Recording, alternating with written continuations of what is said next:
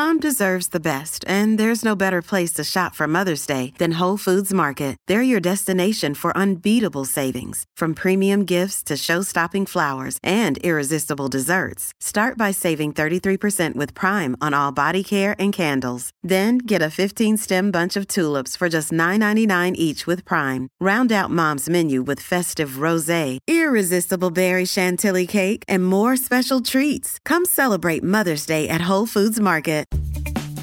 I'm Cecilia Lei, and this is Fifth and Mission.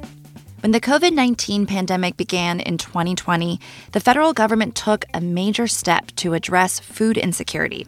Congress approved emergency allotments, which increased benefits and eligibility for the Supplemental Nutrition Assistance Program, or SNAP, previously known as food stamps. Here in California, it's known as CalFresh. It's one of the state's largest safety net programs, a first line of defense against hunger. With federal support, many CalFresh recipients got an extra hundred bucks a month during the pandemic. That was critical for people like 65 year old Roberta Soto, who was born and raised in the Mission. She was picking up fresh produce and chicken at a San Francisco Marin Food Bank pop up at Golden Gate Park on Monday afternoon. Because sometimes at the end of the month, I find myself, wow, I only got like $20 left in my account. That's it, you know, and this helps me out here when I come up on Mondays to get some food and try to diddle and daddle what I have and try to fix something, you know. Now, many people like Soto will have to make do with even less. That's because public health emergencies are ending, which means those federal emergency allotments for programs like CalFresh will end later this month. And that's on top of soaring grocery prices, which have already stretched the benefits. All of this is worrying food banks in the Bay Area, and it's putting them on high alert for what many are calling a hunger cliff. Today on Fifth Mission, Meg Davidson talks about how the end of pandemic era food assistance will impact the Bay Area. She's director of policy and advocacy at the San Francisco Marin Food Bank. With high food costs and the already way too high costs of living in the region, how will organizations like hers have to pivot? And what can local residents do to help their neighbors who are facing food insecurity? Meg Davidson, welcome to Fifth Mission. Thanks so much. I'm happy to be here. Meg, pandemic era food assistance funds are coming to an end in March, and this is going to affect about 5 million Californians who rely on those extra dollars. What's the scope of the impact here in the Bay Area? It's going to have a huge impact on our neighbors here in San Francisco and Marin. Uh, those are the two counties that we serve here at the food bank.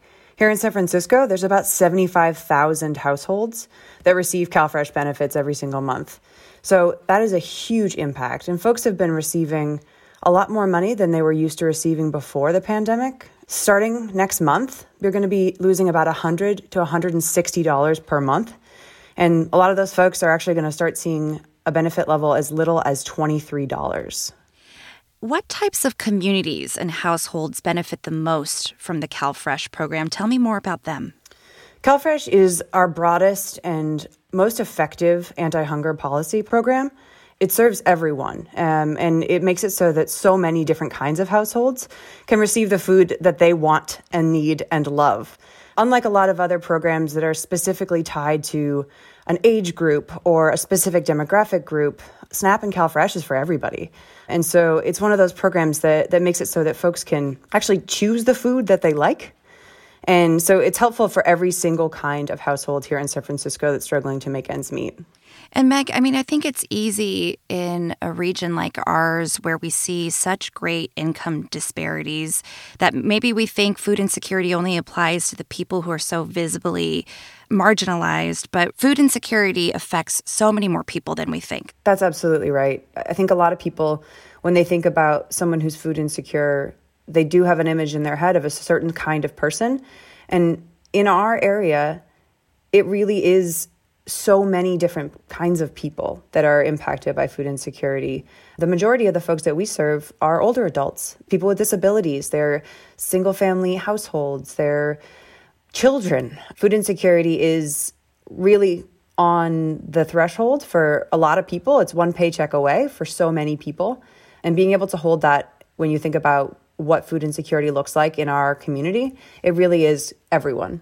And this critical food program, CalFresh, isn't just about getting money into people's hands to buy food, it's also about stabilizing their incomes and adding critical nutrition to their diets, right? Absolutely. Yeah, so much of the funding that people get into their EBT card every month it makes it so that they don't have to worry about something else. They don't have to worry about paying rent. They don't have to worry about whether they're going to be able to afford their their medication or to buy their kid a new pair of shoes for school this month.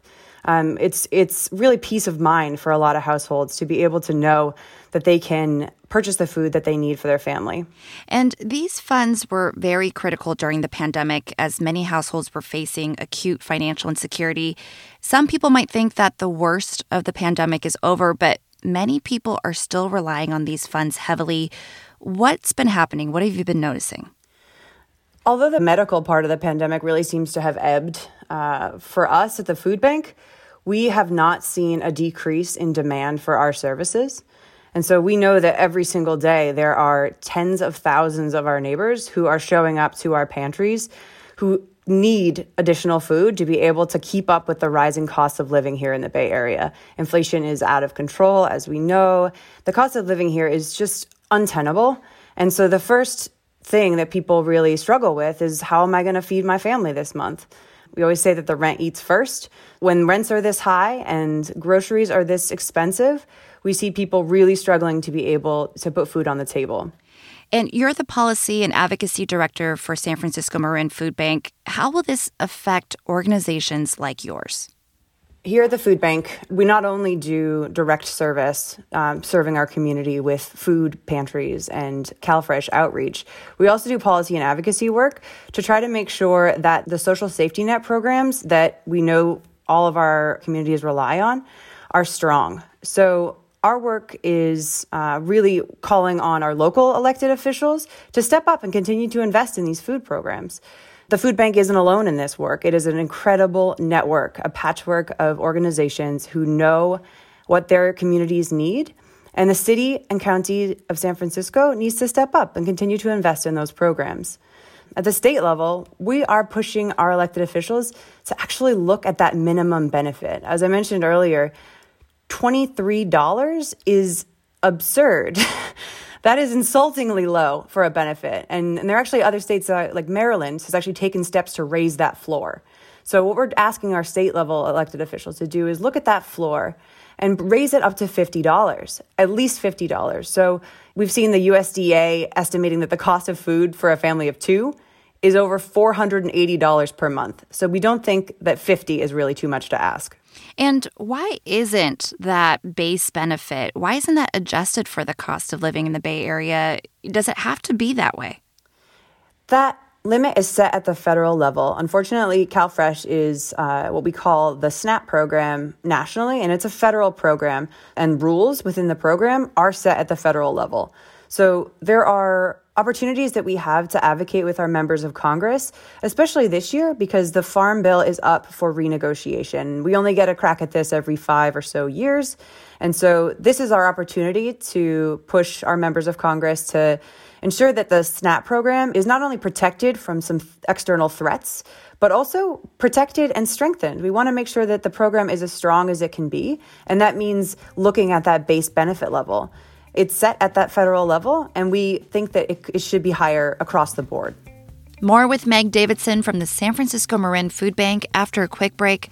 What's the call to action now on the local level? And a quick reminder Fifth and Mission is celebrating our 1000th episode with a live taping at Manny's in the Mission on Thursday, February 16th at 6:30 p.m. Join us. For tickets, visit welcometomannys.com.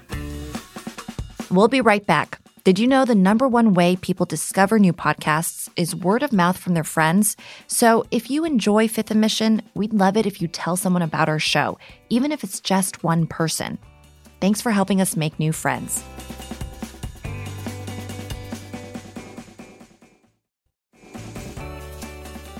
Meg Davidson, you've been working on issues of food insecurity for some time now. What are you most worried about now that the federal government will no longer be providing the same level of pandemic support to CalFresh recipients? Oh, I'm so worried. I'm worried for our neighbors. You know, we're looking right now at, at a dozen eggs costing $6.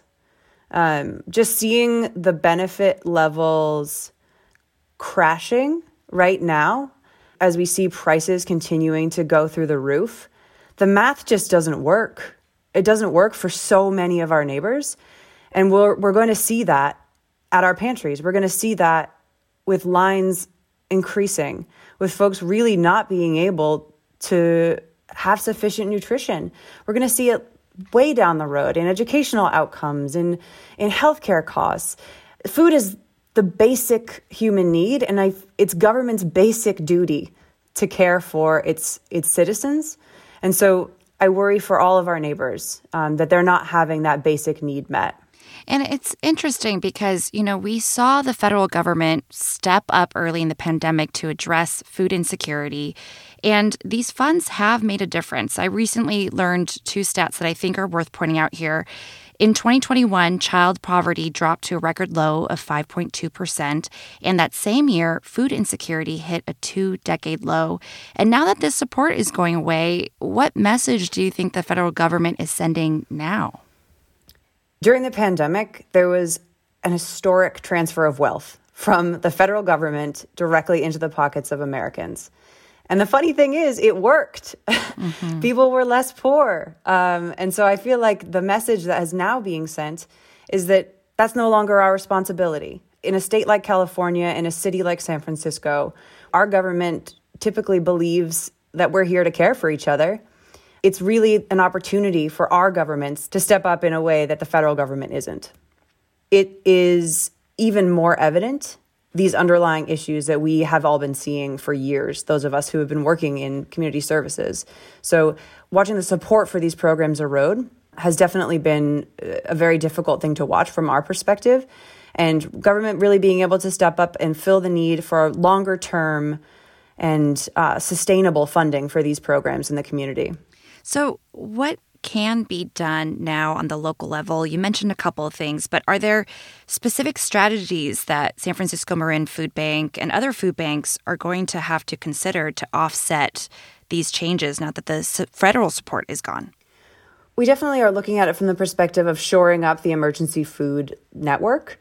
Um, so, working to ensure that we have adequate funding from the state level to be able to have food banks purchase California grown food. Uh, that's definitely a, a, hallmark of our ability to continue to serve our communities across the state. In addition to shoring up the emergency food network, we're also ensuring that we can make sure that CalFresh within the state of California is as strong as it can be. So eliminating some barriers to to being able to apply to the program, working administratively with our our local implementing agencies, and as I mentioned too, working on on lifting up that floor that's going to be really important to us, increasing that minimum benefit. One additional policy action that we are uh, asking our state level lawmakers to pursue is continuing to fund incentive programs like farmers market match uh, that make CalFresh dollars stretch even further while stimulating local economies. So making sure that those programs that are that are creative, that are inventive and that serve dual purposes are funded at the state level over time. And you mentioned earlier the challenge of facing these rising food costs. How has that made your work even more challenging? Our food costs as a as a food bank have been going up as we watch the government support decrease. So last fiscal year, we spent about $20 million on food. Uh, and before the pandemic, we spent five. So we are seeing an incredible leap in how much it costs for us to continue to serve our community. And we have had to scale back and simplify some of our menus to account for that rising demand and how expensive everything has become. Last year, we used to provide folks an 18 pack of eggs, and that cost us about $2.40. And now, because of this staggering increase in costs, we're only able to provide a dozen eggs to a household, and that costs us $5 a dozen. So from $2.40 to $5 uh, and for fewer eggs. And we're seeing that across all of the products that we have to purchase to ensure that our, our food pantries are well stocked and that our neighbors can have the food that they need. For our listeners who might be, you know, hearing about this and are concerned, what can Bay Area residents do to support people in the community who are experiencing food insecurity and who now have to see their CalFresh funds cut by so much? We always encourage folks in our community to support your local food bank. We are the first line of defense in the fight against hunger. The California Department of Social Services actually directs impacted CalFresh recipients to reach out to their local food banks to help fill in the gaps. And we can't do what we do without community support. And that means volunteering, that means if, donating if you have the the means, that means joining us in advocacy, signing up for our advocacy alerts. We need all the voices that we can have in support of the work that we do so that we can ensure that all San Francisco and Marin residents can have the food that they need. The pandemic was such a unique time for many people. And I would imagine in your line of work, it kind of provided this snapshot or this look at how federal support could sort of change or revolutionize the way you do your work, right? I mean, tell me a little bit more about what that pandemic era meant for you. The pandemic definitely revealed for us uh, at the food bank the power of having support of government at all levels because a lot of the funding that we received from our local government and our state government was passed through from the federal government. And it is obviously a very difficult environment right now in Washington to be able to push for new new support around the social safety net but that isn't going to stop us from asking. Um, so, as I mentioned, you know, we've learned so much from operating emergency food um, programs and during the pandemic. And so we're definitely taking those lessons and applying them to our farm bill asks. This is our, a big opportunity for us to be able to ensure that not only food banks, but also CalFresh recipients and SNAP recipients across the country uh, have a safety net that will actually catch them when they fall. Meg Davidson is the Director of Policy and Advocacy at the San Francisco Marin Food Bank. She was also interviewed by Chronicle food reporter Mario Cortez for his story about the end of pandemic era food assistance. You can find that at sfchronicle.com and on the Chronicle app. Thank you to Francesca Fenzi for editing this episode and to you for listening.